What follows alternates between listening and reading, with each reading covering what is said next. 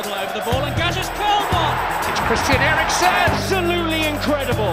What a screamer from One of the best goals of his Spurs career. Top class from Harry To Dele Alli. Through to Lucas Moura. Absolutely unbelievable. Hei på deg, og velkommen til en ny episode av Tottenham på 12. Vi skriver fredag 5. november, og dagens episode er den 75. i rekken. 75 episoder, Erik. Jeg vil kalle det et rundt tall. Skal Ja. vi kjøre en liten fanfare i dag, eller? Ja, det syns jeg må være på sin plass. 75 episoder. altså Det er jo tre fjerdedeler til 100, så det, det er jo Selv om det per definisjon kanskje ikke er rundt, så er det jo Det er jo en merkedag, vil jeg si. Ja, da, da kjører vi fanfare. Ja.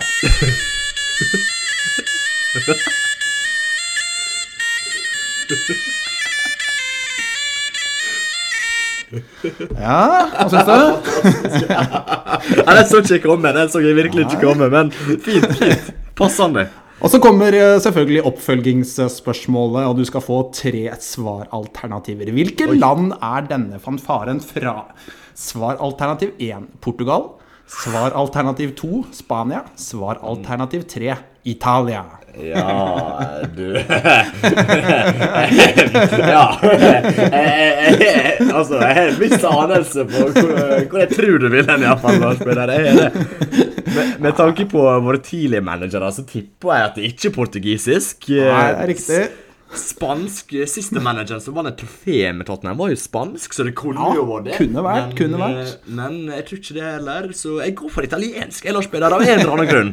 Ja, Italia var eh, selvsagt riktig svar som en hyllest til Antonio Conte.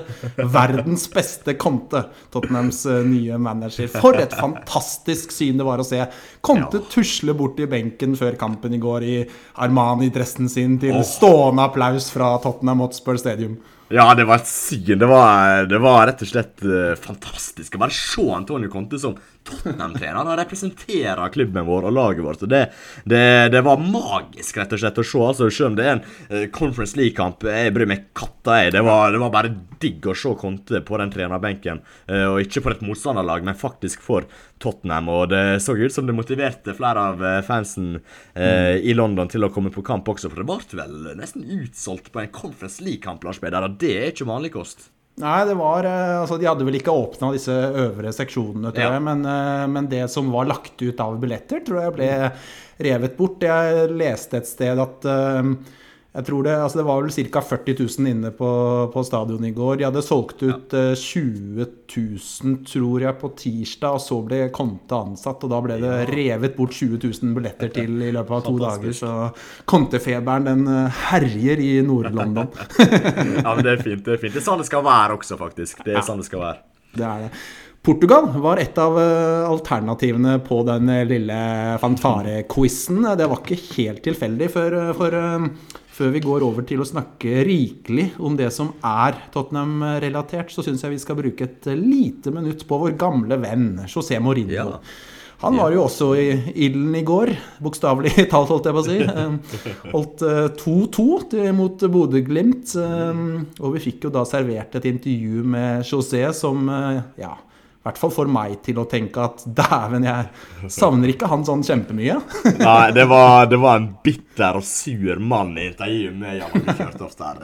Herregud, altså snakk om å Altså, det, det er jo en kjent taktikk fra Mourinho, det å avlede en dårlig prestasjon av lagas over til f.eks. en dommerfeil, som han gjorde nå. Det er jo eh, for å skape så lite som mulig press på spillerne. Men så kan en jo si at Mourinho også skaper press på spillerne når han går ut og eh, offentlig kritiserer dem for pressa også, så det går jo litt begge veier, dette her. Men det, intervjuet med Fjørtoft, altså, det, det, det var ganske så drøyt. For det var, det var ikke sånn at han eh, spurte Fjørtoft eh, Ja, så du det? Han, han spurte ikke han bare én gang, men det var jo fire-fem ganger han bare eh, sendte spørsmål tilbake. Og nei, det, det er digg å ikke ha det på eh, Tottenham sin pre pressekonferanse etter kamp, altså, for det Uff, nei, jeg er glad vi er ferdig med godeste José, og så får vi se hvor lenge han varer i Roma, da. For der er jo noen rapporter om at uh, stemninga ikke er helt på topp, iallfall.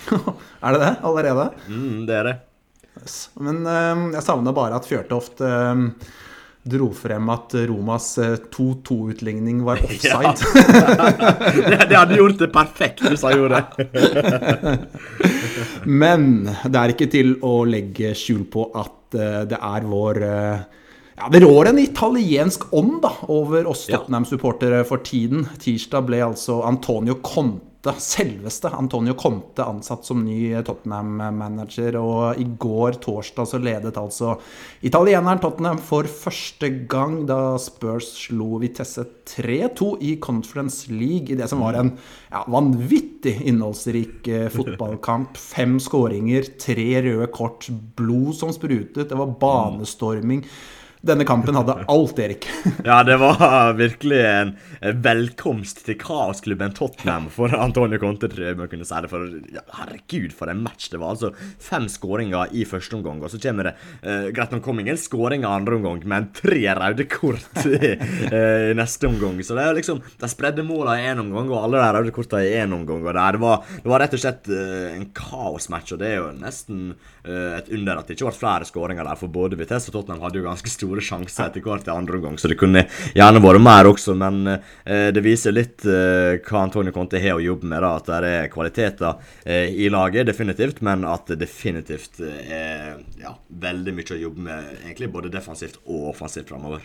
Ja, ja, Som du sier, så ble jo Conte introdusert uh, for Tottenham på godt og vondt i den uh, kampen. På sitt beste. Et fantastisk bra Tottenham-lag, men også et lag som kan se ut som det glade kaos, med enkle baklengs og hodemist og panikk og ja alt en lapskaus eh, skal inneholde. Det er kanskje greit at han får kjenne på dette allerede fra start i sin nye klubb?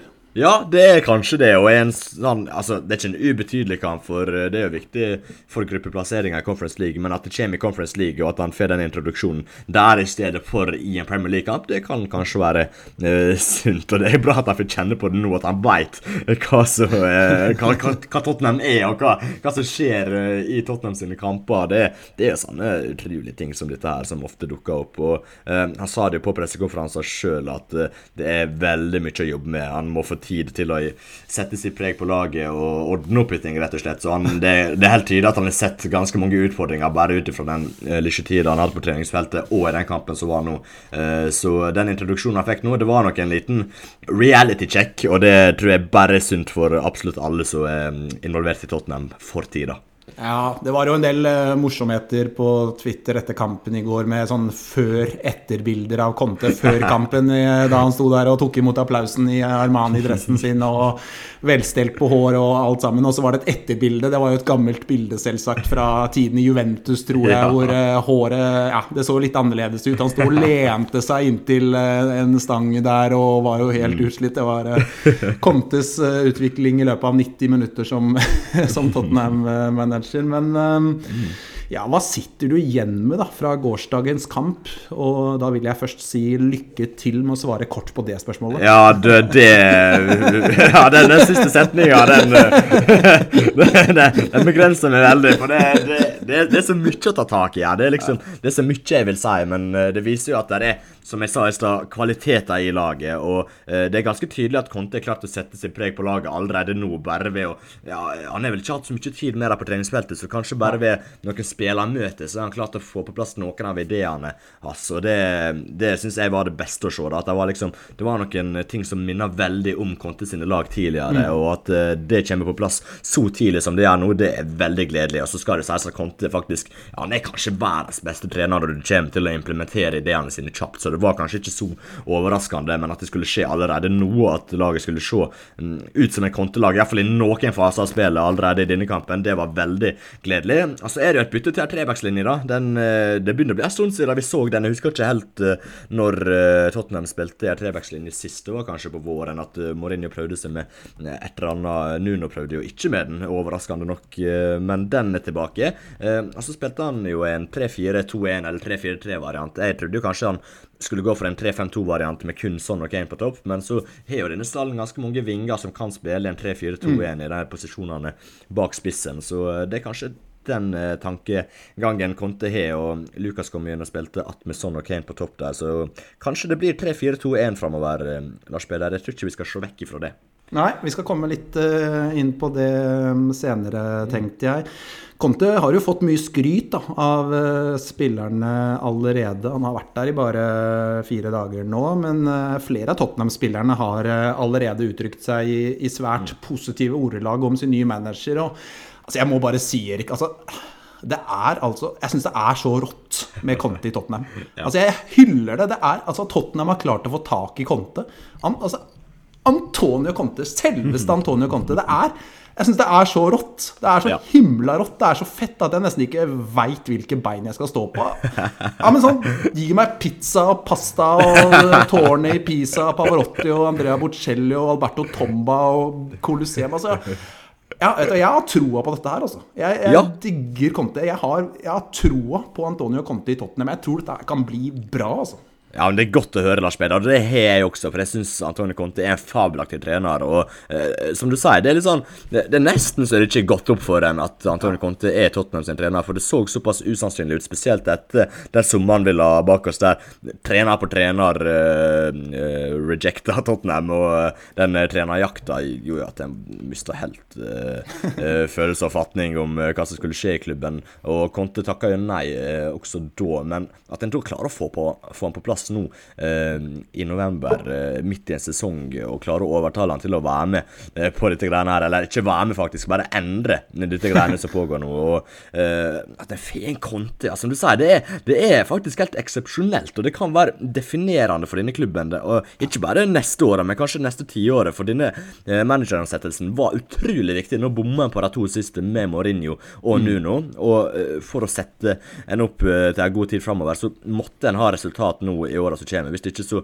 eh, ja, det var veldig fare for å dette bak f.eks. Manchester United, Man City, Liverpool, Chelsea. Arsenal under Arteta har noen lovende tegn også, så jeg måtte treffe på det neste. Og når en da får en konte, kanskje en garant kanskje største garantisten eh, til å få resultat, eh, i tillegg spiller ganske bra fotball og klarer å implementere ideene sine kjapt, så er det rett og slett den beste ansettelsen de kunne gjort. Og ja. det, det, er ikke ofte en klubb klarer å gjøre den beste ansettelsen de kan, eh, kan gjøre. Altså, eh, En snakker jo om perfekte signeringer, perfekte overganger og sånn, men uh, dette her er så perfekt så du får det, rett og slett. Jeg er, jeg er ekstatisk, Lars Peder. Enkelt og greit. Ja. Ja, jeg òg. Men la oss ta kampen eh, litt i går. Ja. Um, ta det kronologisk, tenkte jeg. Altså, Tottenham starter kampen forrykende.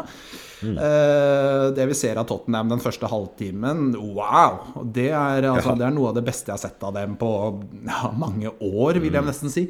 Men så slukner Tottenham. De slipper inn to enkle mål, og til pause ja. er det plutselig full kamp igjen. Ehm, så får vi dette røde kortet til Romero etter pause, og Vitesse kjører jo kampen fullstendig. Og akkurat da så satt mm. jeg med en ganske sterk følelse av at Vitesse ville få 3-3-målet sitt, men eh, Tottenham ja, de sto imot.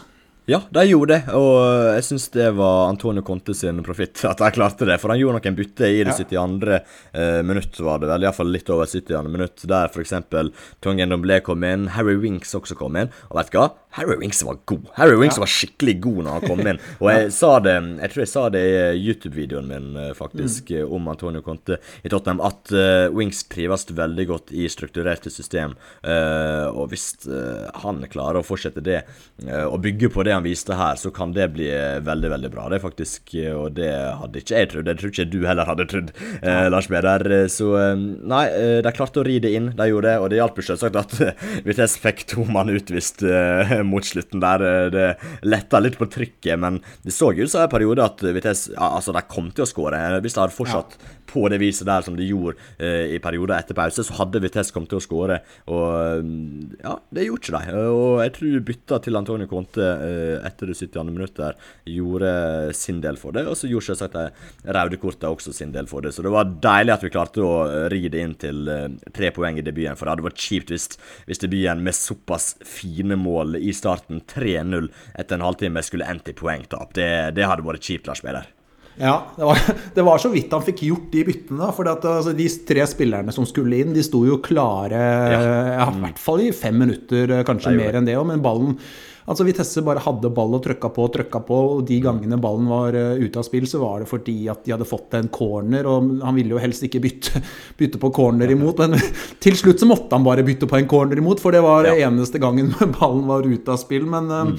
Som du sier, det, det kom jo først uh, et rødt kort til Vitesse, og så kommer det ett til ganske få minutter etterpå. Da var det vel ti minutter igjen, og, og derfra ut så hadde jo Tottenham naturligvis mye bedre kontroll. og ja hadde jo også en eh, veldig god mulighet ved Lo Celso til å øke mm. til 4-2, eh, men eh, alt i alt, Erik, altså dette ble jo en berg-og-dal-bane av en fotballkamp. Men hva er liksom hovedinntrykket du sitter igjen med fra Contes eh, første kamp?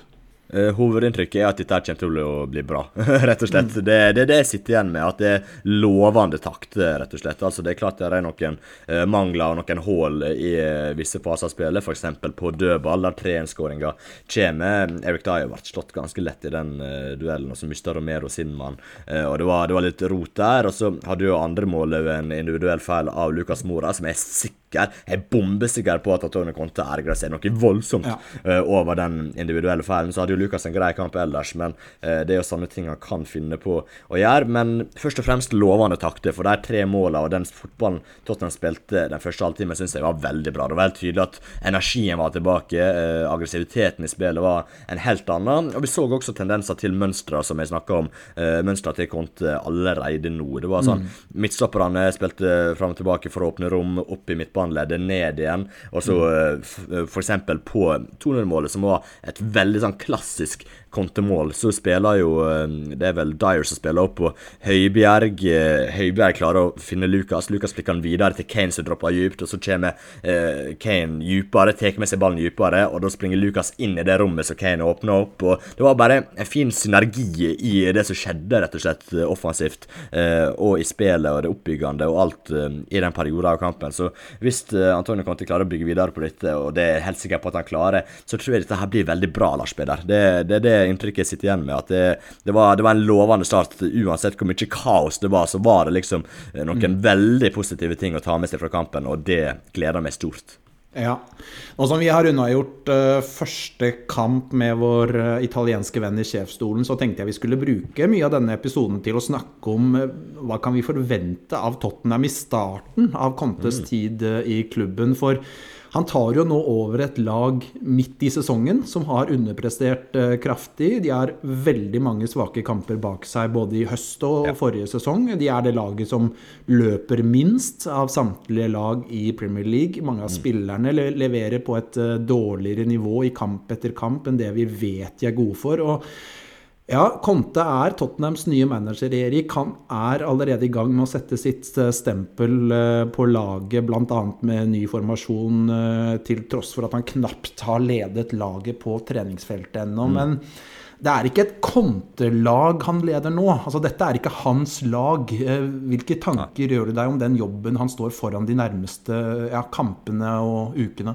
Nei, det er klart den er stor. Den, den, er enorm. For det er et lag som ikke har spesielt mye selvtillit. Iallfall ikke i det oppbyggende spillet og det å skape sjanser. Der er de slitt voldsomt. Eh, iallfall mot Westham, mot Manchester United, eh, mot Arsenal og i flere kamper. Den Vitesse-kampen borte også var jo ganske forferdelig. Så det er jo et lag som har hatt eh, litt manglende selvtillit den siste tida, tror jeg vi må kunne si. Så han må få den opp, og det tror jeg han klarer også. Og så sier jeg jo det at Conte er kanskje den treneren i verden som er raskest til å implementere ideene sine. Han er veldig kjapp på det, men samtidig så trenger han kanskje en måned eller to for å virkelig få satt ideene sine. For vi husker det Chelsea-laget i 2016-17 spiller. Da vant jo de eh, ligaen med sju poeng over Tottenham, eh, tror jeg det ble.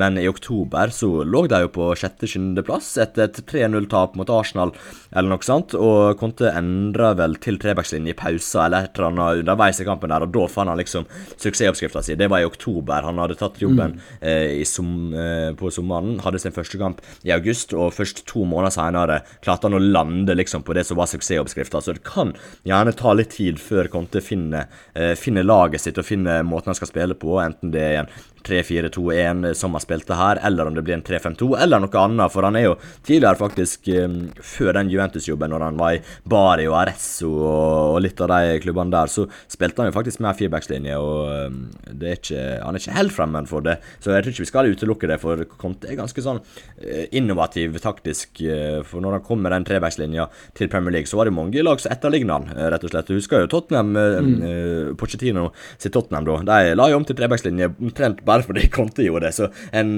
skal ikke se vekk ifra at han kan finne på noe nytt, men jeg tror det blir 3-5-2 eller 3-4-2-1. Så får vi se om han klarer å sette det i løpet av de neste månedene. Jeg tror det kan ta litt uh, tid, men januar, altså når vi er ferdig med januarvinduet. Han har fått noen av de forsterkningene han vil. Det er gått et par måneder, eh, den tida han gjerne eh, trenger. Den maksimale tida han trenger, for han kan gjerne finne på å sette et lag nå, og så fungerer det. Men eh, han trenger gjerne ikke mer enn to-tre måneder maks for å finne eh, det laget. Så fra og med februar av så tror jeg det kan bli veldig bra. At eh, Tottenham skal avslutte sesongen sterkt, det er jeg helt sikker på. Så får vi se hvem som kommer inn i januar. De spillerne trenger jo også litt tid på å uh, finne sin plass i laget og tilpasse seg livet i, i uh, Premier League, om de ikke er Premier League-spillere fra før av. Jeg tipper det kan bli linka ganske mange til uh, ja, fra Serie A som kan komme inn. Når de har fått, fått se på plass og Conte er klar til å finne laget sitt, så tror jeg det kan bli veldig bra. Men det kan fort bli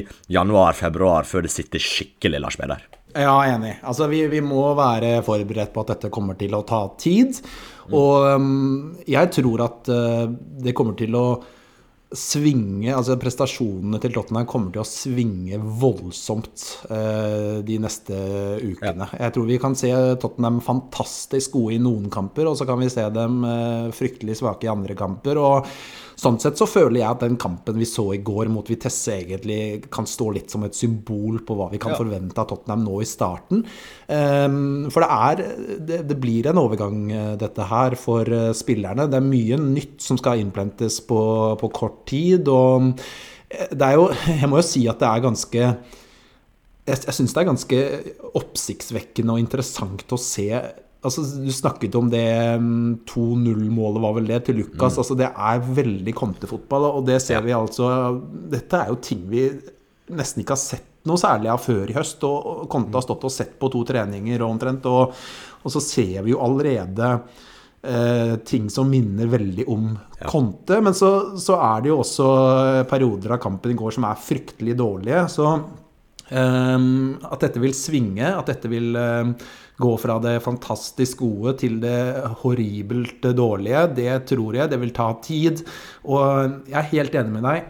Jeg tror at uh, når vi kommer litt ut på nyåret, når vi har kommet oss gjennom januarvinduet uh, For der tror jeg ganske sikkert det kommer til å skje litt. Altså det, eller helt sikkert, fordi det vil mm. være huller og posisjoner som, eh, som, eh, som, må forsterkes i dette laget for ja. at eh, Conte skal skape sitt lag, da, som vi var mm. inne på i stad. Så, mm, så, at det vil bli gradvis mer og mer stabilt og, og bedre og bedre, det tror jeg. Men enn så lenge så, så, tror jeg dette kan bli en berg-og-dal-bane av dimensjoner, akkurat som vi fikk se egentlig i går, altså. Men ja. Vi har jo i denne podkasten eh, flere ganger vært eh, svært kritiske til mange av eh, Nunos disponeringer denne høsten. Både laguttak og bytter. Vi kan jo starte litt med laget Conte plukket ut i går. Ja. Altså, vi vet jo at Conte foretrekker en treer bak, og han gikk jo for dette i gårsdagens kamp. Mange var spente på hvilke elleve spillere han ville velge i går, og han går jo for en veldig sterk elver for Conference League å være. Hvilke tanker gjør du deg om laguttaket hans? Nei, Jeg syns det var interessant, eh, rett og slett. Han eh, gikk for et sterkt lag, som du sier, eh, Lars Peder. Og så så jeg det på Twitter at det var en god del fans som uh, ikke likte laget, ikke syntes det var noe særlig. Men samtidig så er jeg ikke helt der at jeg kommer til å lese for mye inn i dette laguttaket. Altså, det er jo interessant å se, men jeg tror kanskje kom til å bruke det mer som en mulighet for spillere å vise seg fram, i stedet for at dette her er de foretrukne. Spesielt etter så lite tid på treningsfeltet, så tror jeg ikke jeg han kan ha bestemt seg uh, for uh, preferanse følelser når det kommer til eh, spillere. Så jeg tror dette er bare hva slags Vis dere fram. Hva kan dere, hva kan dere få til? Er dere gode nok? Passer dere inn i eh, systemet mitt? Jeg tror det var litt eh, med det å gjøre. Så var det jo interessant å se f.eks. Ben Davis, som kom inn eh, som en eh, venstre midtstopper i den bakre treeren der. Det er jo en mm. posisjon han har prestert veldig bra i for Wales tidligere, og eh, en posisjon som jeg har sagt at han kan gjøre det bra i. Og så har vi jo vært veldig kritiske til Ben Davis siste halvåret, med god grunn for han har hatt noen veldig dårlige og svake prestasjoner eh, på venstrebacken. Men som en venstre midtstopper i en bakre treer, så er det en litt annen sak. For han er, han er grei til å finne eh, alternativ framover i banen. Ganske sånn OK eh, pasningsfot. Så hvis han klarer å få en rolle som er spesifikk for han, som denne her er, så kan han kanskje fungere der. Og så syns jeg det var interessant å se, hvis du tar resten av den bakre treeren, at Romero ble satt ut på sida, mens Dyer spilte mer sentralt eh, ja. der baki. Eh, og det tror jeg har litt med farta til de to forskjellige spillerne å gjøre, for det Conte trenger litt eh, kjapp kjappe eh, sidemidtstoppere. At de har litt tempo i seg. Det har ikke Dyer på de første meterne. Han er jo grei toppfart. Det var vel det var et år at Dyer hadde høyeste toppfart i Premier League etter halvspilt sesong eller noe sånt. Jeg fikk jo helt sjokk når jeg leste det, men det er jo ofte sånn at uh, de som er litt uh, tyngre, litt større, uh, ikke er den beste akselerasjonen, men har ganske høy toppfart. Men mm. den akselerasjonen mangler han. Uh, men den har Romero, så det var kanskje derfor han ble plassert litt ute til høyre, selv om jeg syns Romero gjerne er best når han spiller sentralt i en bakre treer. Det var der han herja for Atalanta. Jeg tror kanskje han kommer til å spille det etter hvert. Uh, Iallfall når Conte får på plass uh, midtstopper til, som jeg tror han kommer til å kjøpe. Så kan det hende vi får se Romero mer sentralt. Uh, men uh, ellers, uh, wingbackene syns jeg var gode. Uh, Emerson imponerte meg. Altså, Emerson Jeg hadde mine reservasjoner overfor hva han kunne levere i en wingback-rolle, for jeg har sett på han primært som en back, men ikke som en wingback. men i denne kampen var han god, altså. Jeg syns han hadde noen drivende løp, noen kombinasjoner, og eh, viste rett og slett mer fysiske, atletiske evner enn jeg trodde han hadde i seg. Så det, det lova veldig godt for ham på wingbacken etter hvert, og eh, det, det gjorde meg optimistisk eh, på vegne av den eh, posisjonen. Eh, det sentrale midtbanen syns jeg var litt svak. Jeg mangla Jeg syns det mangla et eller annet eh, kreativ no noe kreativt der, f.eks. Tongi Ndombele og Skip Høibjerg i en toer alene. Det er ikke spe spesielt um, adventurous, om vi kan bruke det eh, ordet. Så jeg tror kanskje Conte kommer til å endre på noe der. Hvis han vil ha en til å legge om til en 3-5-2, så kan det eh, være noe. Men det kan hende han også bare setter inn Ndombele for en av dem og spiller med samme formasjon. Og så spilte han jo med den 3-4-2-1, da, og med Lucas og sånn på hver sin side av Kane. Og jeg syns det fungerte ganske bra egentlig. Jeg syns Lucas hadde en grei kamp. Han skåra jo et eh, fint mål når han kombinerte med Kane der. Så hadde han selvsagt den individuelle feilen, men det er jo interessant at Lucas starta uh, og får vise fram. Uh, jeg håper ikke at han blir en viktig del av kontoet sitt uh, Tottenham. For det Ja, altså, Lucas har sine øyeblikk, men han er så fryktelig ustrukturert i alt han gjør, og uforutsigbar og vanskelig å ha med å gjøre for medspillere også, ganske ofte. Så jeg håper ikke at han blir en viktig del av Spurs-angrepet framover. men Eh, jeg klager ikke hvis han presterer bra, uh, naturligvis, men mm, jeg håper ikke at Conte feller for han etter hvert, uh, om, jeg skal, om, jeg skal, si det sanne. Men ja, det, det var litt av betraktningene ja. mine rundt lagetaket, iallfall. Ja, men uh, veldig bra, Erik. Veldig bra. Jeg har lyst til å snakke litt om Ben Davies, jeg, faktisk. Fordi han er jo uh, Tottenhams uh, eneste venstrebeinte stopper. Vi må jo ja. kunne kalle han en stopper uh, når Tottenham spiller med tre bak. Mm. Venstre stopper i går. Um, og det slår meg, da, når jeg ser Ben Davies i går, så, så slår det meg Altså For det første så, så, har jeg egentlig ingen sånn veldig stor tro på Eh, at Ben Davies eh, er eh, mannen som kommer til å, å bekle den posisjonen de mm. neste 30 kampene. Men jeg syns vi ser veldig tydelig i går viktigheten av å ha en venstrebeint stopper i den posisjonen der. Ja. Mm. For det gjør noe med hele eh, liksom hele Hva skal jeg si eh, mm. Dynamikken da i eh, oppspillsfasen. Det å kunne ha en venstrebeint spiller som naturlig kan både vinkle den ut på Regulon på venstre wingback, og som naturlig kan vinkle inn eh, på sentral midtbanespiller. Skal du ha en høyrebeint spiller der, så blir han veldig fort dratt til å slå den pasningen utelukkende mot venstre. Um, mm. Så det, det, Jeg tror Og vi skulle jo Jan Ferretongen, eh, ja. som eh, hadde, hadde den eh, rollen der, og, og, som var Altså jeg tror det, for meg altså Det er vanskelig å Vi skal ikke lese så mye ut fra én kamp, men, men, det jeg sier nå, er heller ikke basert så veldig mye på den ene kampen. Det er mer basert på at hvis Conte faktisk nå skal spille med tre bak, noe alle mm. solemerker tyder på at han skal gjøre, så mener jeg at det å få inn en venstrebeint midtstopper kanskje er eh, det aller viktigste for Tottenham eh, i januar. Jeg mener stopperposisjonen mener jeg, den må, den må, forsterkes på en måte uansett. Og det å få inn en venstrebeinstopper som kan bekle den eh, venstre posisjonen i, i treeren bak, det, det, mener jeg er det, kanskje det viktigste i januar.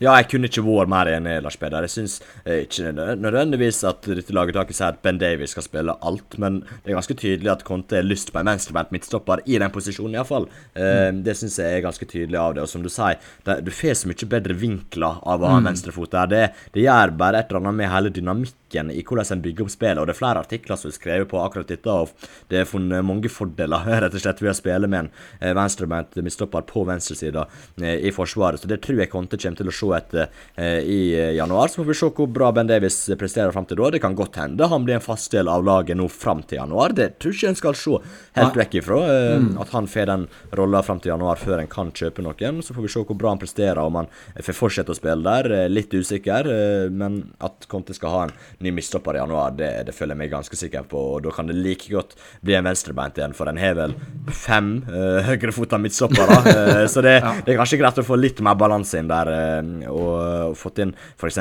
Sven Botman, Benoit Badiashil, en eller annen sånn type. Det hadde vært mm. helt fabelaktig. Og der er jo en spiller i Inter, en uh, midtstopper uh, som heter Alessandro Bastoni. Uh, mm. Han er venstrefota. jeg vet ikke helt hva som skal til for å lokke han. Jeg tror det er en rimelig høy sum. Jeg husker ikke helt hva kontraktslengde han har, men får en tak i han, så hadde det vært tidenes kjøp. Altså, han, han er så forbanna forbaska god, og han er venstrefota midtstopper. Eh, så hvis Conte hadde klart å lokke han fra Inter-laget Han var jo en viktig del av Inter sitt lag forrige sesong, under Conte som vant ligaen. Så hvis Conte kunne klart å lokke han til Nord-London, så hadde det vært Det hadde vært perfekt. Det hadde vært et ti av ti signering. Det er jo ganske usannsynlig um, at det skjer, men at en sånn type skal inn, det føler jeg meg ganske så sikker på, Lars Peder.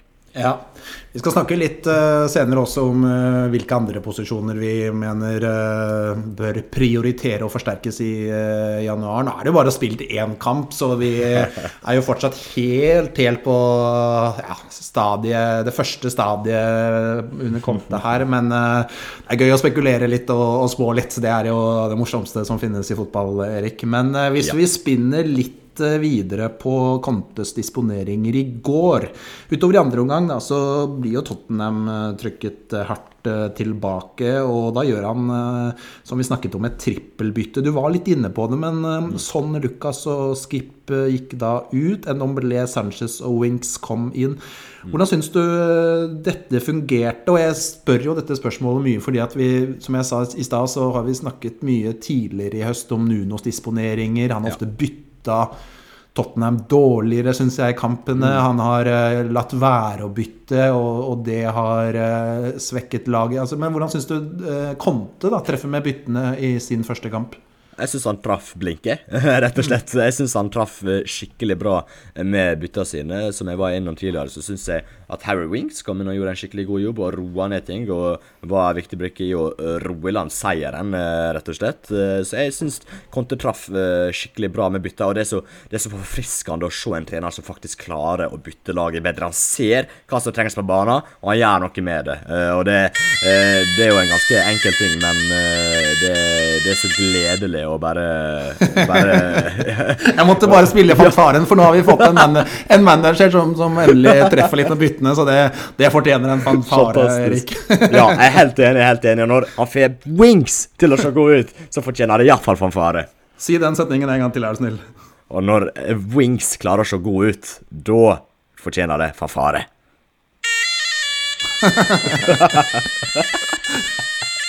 ja, ja, fin, så. fin. Vi har fått inn uh, noen spørsmål til dagens episode. Et tema blant mm. mange supportere er om uh, Tottenham-stallen er godt nok trent til å kunne ja. fungere i den kraftanstrengende kontefotballen. Tottenham er jo altså det laget som har løpt minst av mm. samtlige lag i Premier League denne sesongen. Så overgangen til høyenergifotballen Conte står for, den kunne jo knapt vært større. Vi har fått et spørsmål fra Tobias Ellefsen. Han skriver Liten tvil om at Conte får innprenta systemet sitt, men er spillerne i god nok fysisk form nå som de ikke får preseason? Virker som om intensiteten har vært så som så under Nuno. Hvilke tanker gjør du deg om eh, dette, Erik? Ja, jeg vil jo se litt lenger bak enn eh, Nuno. Jeg er rett og slett mm. uh, på José Mourinho, som ja. jeg tror jeg har sagt uh, tre-fire ganger nå, men han, uh, i United så sparka han jo hele sports science-avdelinga, og i Tottenham ja. tror ikke han gjorde spesielt mye for å finne ut av det vitenskapelige bak den fysiske forma til, til spillerne. Jeg jeg tror, ikke, han er så stor fan av det godeste José, og jeg tror det henger igjen fortsatt. Jeg tror rett og slett at det er det som henger igjen, og jeg tror Nuno han også spiller en krevende fotball. og og det er liten tvil om at han eh, kjørte laget hardt i sommer. Det, det tror jeg han mm. gjorde rent fysisk. Så eh, laget var på vei til å bli bedre trent. Det var de, eh, absolutt. Eh, men en har ikke kommet der ennå at de er bra trent. Eh, de var på vei til å bli bedre, men ikke eh, bra fortsatt. Eh, så det kommer til å ta litt tid, det også. Absolutt. Men jeg syns, det var på bedringens vei under Nuno. Akkurat den fysiske formen. Det, det syns jeg, og jeg vil heller se på José Mourinho som den store ja, ja.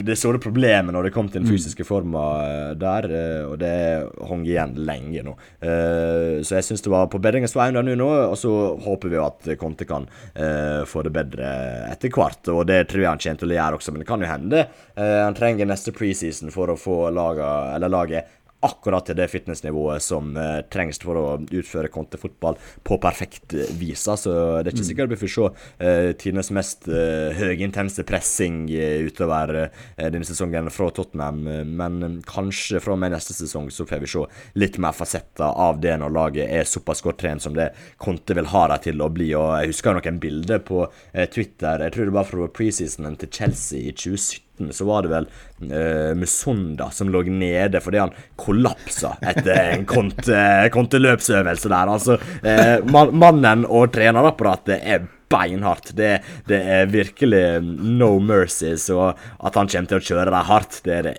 ingen som helst tvil om. Og han kommer til å få dem på det nivået som trengs. Etter, ja, etter litt tid så kommer, så kommer de til å være der.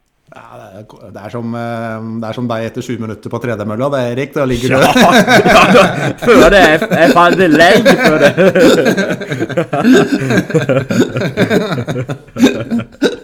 Nei, men altså Vi så jo i går at eh, det virka, virka for meg som om Tottenham eh, gikk tomme for krefter. Altså, ja. Og at det med all sannsynlighet var i hvert fall én av grunnene til at Vitesse tok så voldsomt over. Jeg, mm. Det så så minner meg litt, da. Nå er det snart eh, vinter og, og langrennssesong. Og hvis du skal ut på la oss si en femmil, og du går ut i en voldsom fart de første 15 km, eh, og så sprekker du så det synger Jeg fikk litt sånn følelse av sprekk mm. for Tottenham i går. At de gikk ut i et voldsomt tempo. Eh, litt sånn at de Altså Som om de skulle vært godt nok trent da til å, til å stå mm. dette full kamp. Og så Eh, går de eh, egentlig ganske tomme for krefter og, og, har ikke fryktelig mye å stille opp med. Og da tenker jeg også før de får Romero ja. Eh, utvist der. For det er jo en periode i andre omgang mens det fortsatt er 11 mot 11, hvor Vitesse kjører kampen ganske kraftig der. Så, mm. Men spørsmålet er jo når skal Conte få lagt det grunnlaget som trengs da, for å få dette mannskapet i god nok form? Fordi kampene kommer tett og så er det mm. landskamper og Ja, eh, nå vet ikke jeg om Conte kan bli så veldig grå i det håret sitt, for det er mulig han betalte litt ekstra for at det ikke skal kunne skje, men jeg, jeg ser i hvert fall for, hvert fall for meg at, han, at, eh, det kan skape hodebry for Conte, i hvert fall at det er såpass lite tid til å få trent godt over tid. Ja, definitivt. Det kommer til å, kommer til å være en bekymring. Eh, det er det for kontefotballen. Eh, er energisk og aggressiv, selv om det ikke er kjempehøyt uh, galehuspress, sånn som Jørgen Klopp innførte med en gang i Liverpool og brukte flere år nesten på å perfeksjonere, så er det fortsatt en veldig intens fotball. Så det er klart at det kommer til å ta tid. Det er det. Og jeg tror Conte sitt kommer til å se bra ut allerede denne sesongen etter hvert, det tror jeg. Men at de skal se uh, skikkelig topptrent ut og holde ut i 90 minutter med så intens fotball, det tror jeg først kommer neste sesong, altså. Det, det tror jeg, jeg tror han trenger den preseasonen for å virkelig få på plass uh, de fitnessnivåene som trengs. Uh, og fra og med da så tror jeg det blir uh, veldig, veldig bra. Men før den tid så kan det nok bli litt sånn noen kamper der det varierer litt. At en har overtak i noen perioder og er litt bakpå i noen andre perioder. Sparer litt energi, og så kjører en litt hardere mot slutten. Og ja, litt sånn uh, at de ikke klarer å holde ut det intensitetsnivået og styre og dominere kampen fysisk hele tida. Det tror jeg ikke vi kan forvente uh, nå de neste månedene, men uh, jeg tror fra og med neste sesong så blir det veldig, veldig bra. Jeg tror vi kommer til å få se et ganske godt trent kontelag allerede i vår også. Det, det tror jeg skal komme komme på plass eh, ja, etter hvert. Ja. Er du i slekt med Lilly Bendris, Erik? Eh, nei, jeg er ikke det, altså. Men vi er det, det, altså, hun er fra Hareid, så det er jo bare, det er bare, det er bare kvarters kjøretur, faktisk. Ja, for du, du, ja. Ja, du svarte faktisk på neste spørsmål før du hadde fått spørsmålet. Så det var egentlig Spurs for Life eh, Norge som spurte om kan vi forvente at Conte får satt sitt preg på laget med et så tett kampprogram som vi har fremover, eller blir det først neste sesong vi virkelig får se ja. hans lag på banen? Og det besvarte du før du fikk spørsmålet. Så det ja, er, ikke sant. Da syns jeg Åndenes makt kan ta en, ta, ta en telefon. Eller der skal vi kanskje gi seg, nei? Var det sånn? Ja, Det vet vel du, som er i slekt med lille Benry. ja, stemmer. stemmer. Jeg syns jeg hørte noen rykter om at det skal gi seg, så da gikk jo den jobbmuligheten ut vinduet. Men eh, vi får se hva som dukker opp med, ja, på synske fronten etter hvert, Lars Peder. Ja. Nå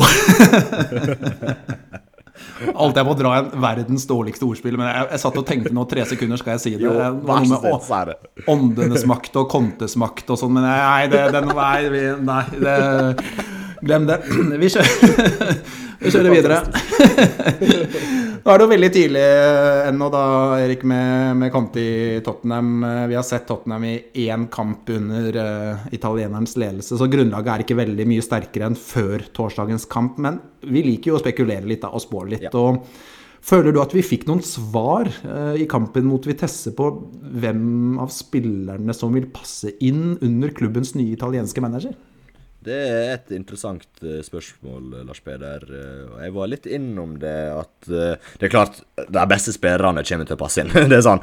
Sånn nok er klart de kommer til å passe inn. Og så var jo Hugo Loris veldig god i går. Spilte en god kamp, så han kommer til å fortsette der. Så hadde ikke Christian Romero sin beste kamp. Det må vi kunne si. Når du blir utvist etter 59 minutter, så kan ikke du ha hatt din beste kamp, mm. rett og slett.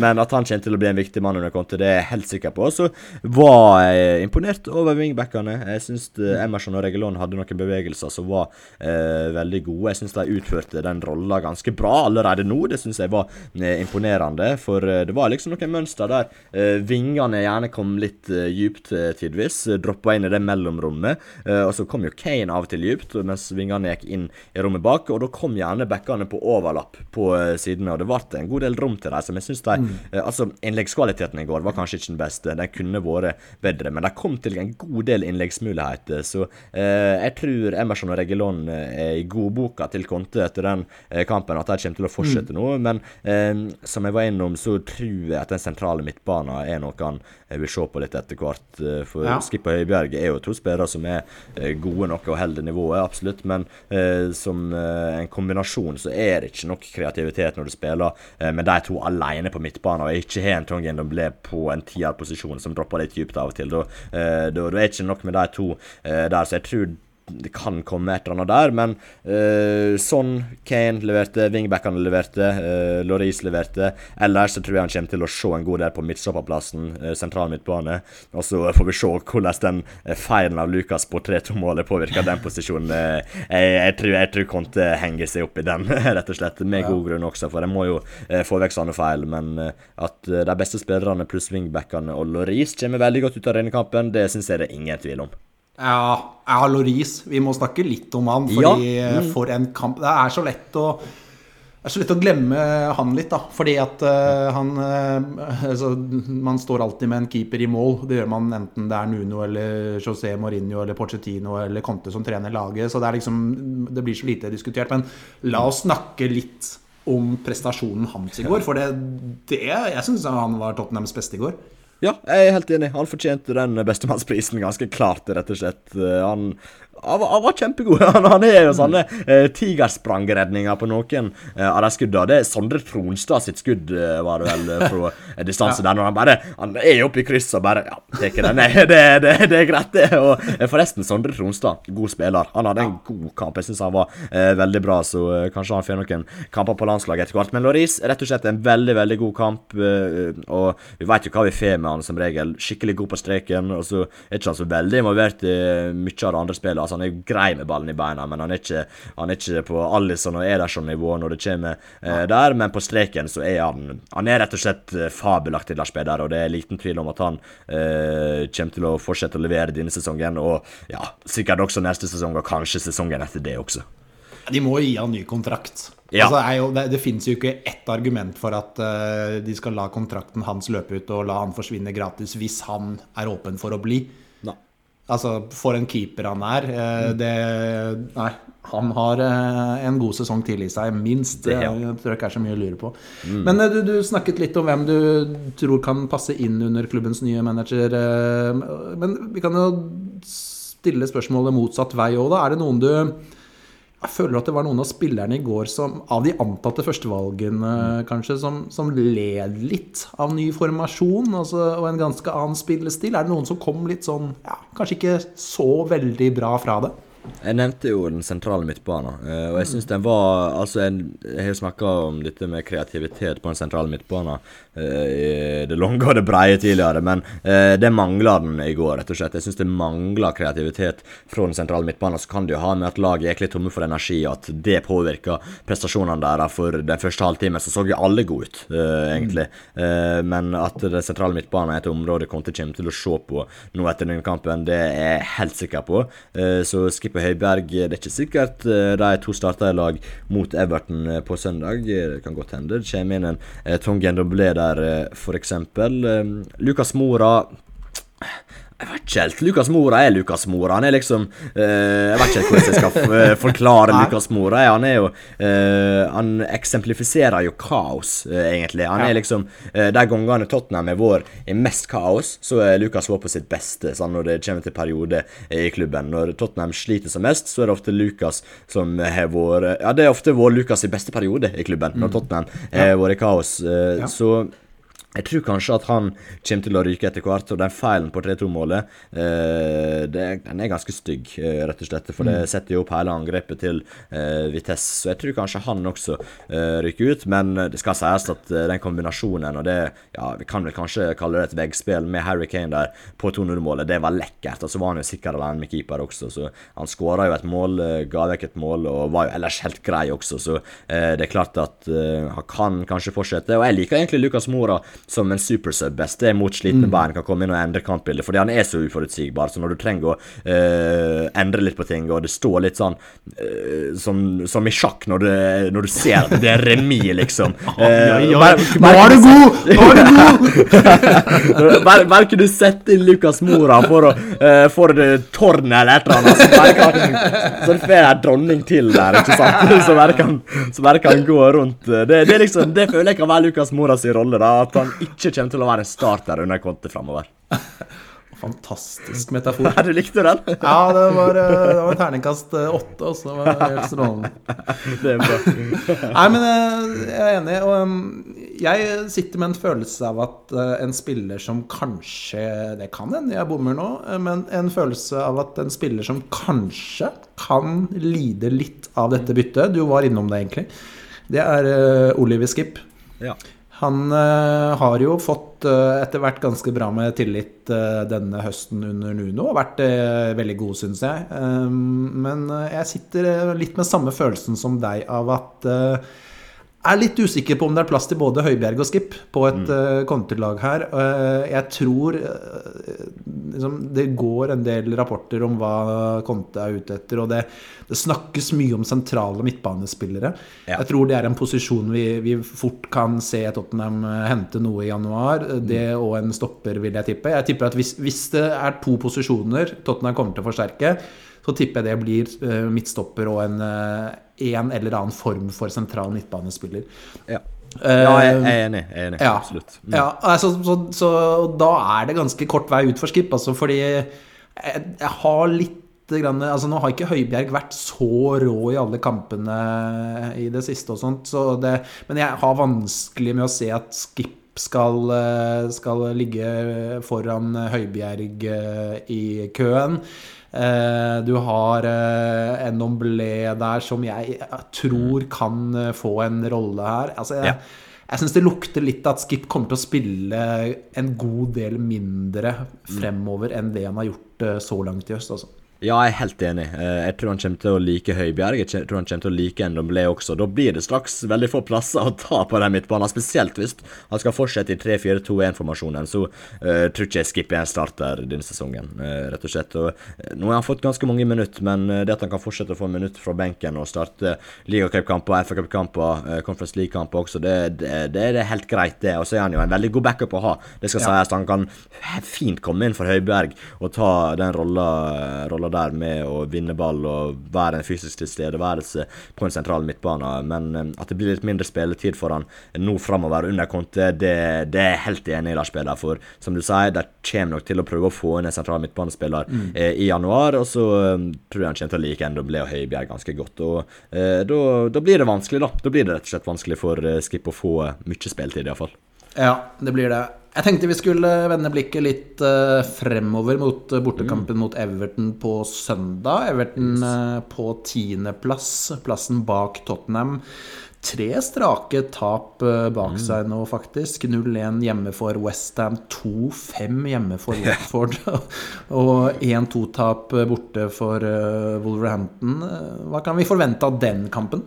Ah, godt spørsmål. Jeg, veit ikke, rett og slett. Jeg syns det er vanskelig. Men at um, det er et tent Tottenham-lag, et Tottenham-lag som kommer til å gi alt, det er det ingen som helst tvil om uh, at det blir. Så, så, burde vi kanskje prøvd å leie Joshua King fra Watford til denne kampen. Ja. Uh, mannen som skåra hat trick på Goodison Park uh, for to helger siden. Det hadde ikke vært feil. Men nei, jeg syns det er vanskelig å si. For Rafa Benitez um, er jo en trener som setter opp et ganske strikt lag defensivt. Så kommer det noen sånne galne kamper som den 2-5. Uh, greia mot Watford. Eh, men at det blir en ganske tight, uh, tøff kamp. Jeg tror fort det kan bli litt uh, få mål. Det, jeg, jeg, tror det blir en tett og jevn kamp, men akkurat nå, med form Everton er i, og med den entusiasmen som er i og rundt Tottenham nå, så holder jeg våre gutter som favoritter, Lars Peder. Det gjør jeg. Ja, altså Det er jo en tøff bortekamp i Premier League-sammenheng, men det er kanskje mm. ikke det verste tidspunktet å møte dem på, hvis vi ser på den formen eh, Everton er i. Og så når jeg sier det, så dukker jo selvfølgelig Dr. Tottenham opp med stetoskop og, ja, ja. ja, og ordner, eh, ordner, det, så de kommer seg fint i form igjen eh, når de går ut av Goodson-kontoret. Men hva, hva, sier magefølelsen, da? Hvordan, hvordan, hvordan går den kampen der? Nei, vi får jo være litt uh, optimistiske denne gangen. Jeg var jo optimistisk foran Manchester United-kampen også. Det så det gikk. Men, ja, nei, det, ja, ja, men uh, altså, til slutt så gikk det jo fint, da. At det ble et tap, for så vidt. Så jeg spådde et godt utfall, på en måte. Hva, hva, hva? Nei, nei, nei, det var ikke det du sa. Nei, nei, nei, det, var Det var, det var ja, ja. Litt i det lengste, litt i det lengste. Jeg tror ja, Dro den ut. Dro den ut. Det, det, det må jeg kunne si. Men denne kampen denne kampen, den enda 2-1 til Tottenham, eh, Lars Peder. Ja, ikke umulig, det. Ikke umulig. Men det å spå hvilke elleve spillere som skal starte for Tottenham Oi. i disse første kampene under Conte, det er ikke så veldig lett. Men eh, nå har vi én kamp bak oss, og vi har kanskje et ja. bitte lite inntrykk av uh, hvordan han tenker. Tror du vi får noen endringer på søndag i forhold til de elleve som starta mot Vitesse? Ja ja, jeg tror vi får én eller to endringer, kanskje. Jeg tror han starta ja, starta iallfall med Loris. Jeg tror han starta med de samme tre baki, med Romero, Dyer og Davies. Jeg tror ikke det er noen som kommer inn eh, mm. der. Emerson og Regulon starta. Eh, Høibjerg starta, men så tror jeg Ndombele kommer inn for eh, Oliver Skip eh, på ja. den sentrale midtbanen. Kane og Son starta naturligvis, og så tror jeg kanskje han går for Lucas også i denne kampen pga. målet han skåra nå sist, og at han eh, har spilt ganske mye denne sesongen og er i kampform. Så eh, jeg går for samme elver, for uten Oliver Skip eh, som blir bytta ut til fordel for Tongi Ndombele. Høres det fornuftig ut, Lars Peder? Ja, jeg syns du Jeg syns det virker veldig fornuftig. Jeg tror du fort kan treffe på den der. Altså. Jeg tror ikke vi får så veldig mange endringer.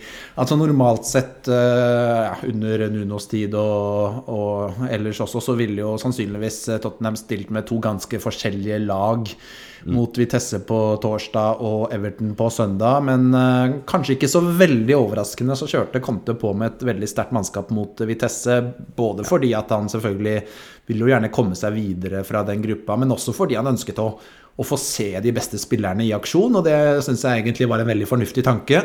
Jeg tror det, Hvis, hvis, de, hvis de, mener at det, at det, går an å spille kamp eh, torsdag, søndag uten at det går veldig utover prestasjonen på søndagen. Så, så, og det, det, klarer de helt sikkert å vurdere bedre enn meg, i hvert fall. Så, så, så er det sikkert en eh, god idé å få sett mange av de beste i aksjonen eh, mot Vitesse. Så jeg tror heller ikke det blir så mange endringer. Jeg, eh, jeg tror jeg er egentlig ganske enig med deg at kanskje en Dombelé inn for skip. Det mm. syns jeg og det har vi jo vært innom litt uh, tankene rundt det at uh, ja, uh, ellers så klarer jeg ikke helt å se hvilke endringer som, som skal finne sted. Så Lukas Ja, jeg, det spørs jo litt da på hva slags lynne, hva slags type han er. Om han på en måte reagerer eh, så sterkt på mm. det som skjedde med det baklengsmålet, at han bare setter den ut. Jeg tror ikke det. Han spilte jo, som du sier, en ålreit kamp ellers og skåret et fint mål, og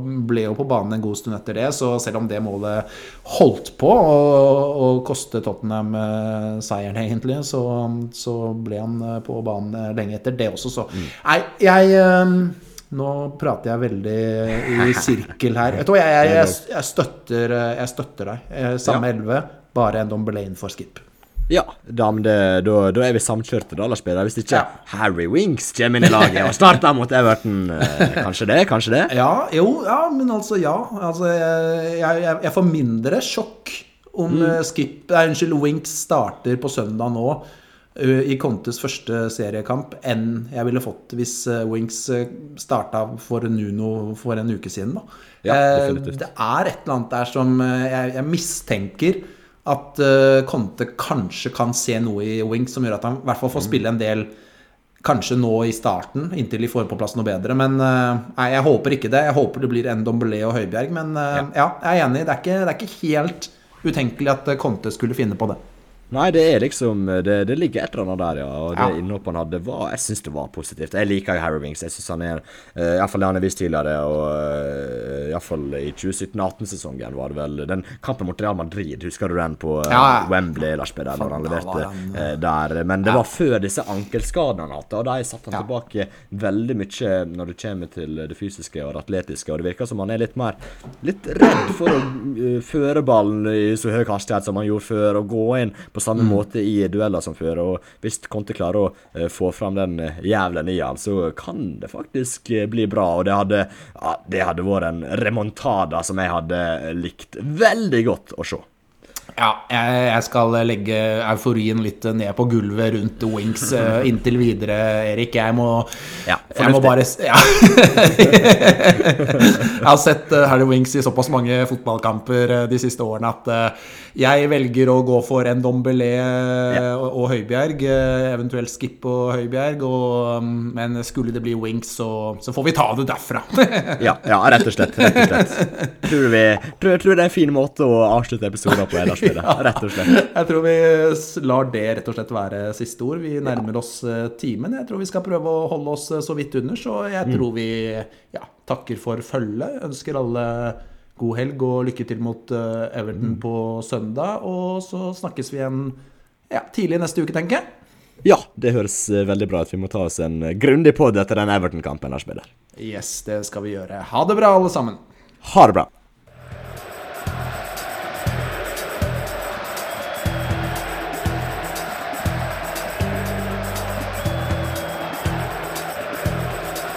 Tottenham på 12 presenteres av Erik Heimdal og Lars Peder Karseth Hellerud.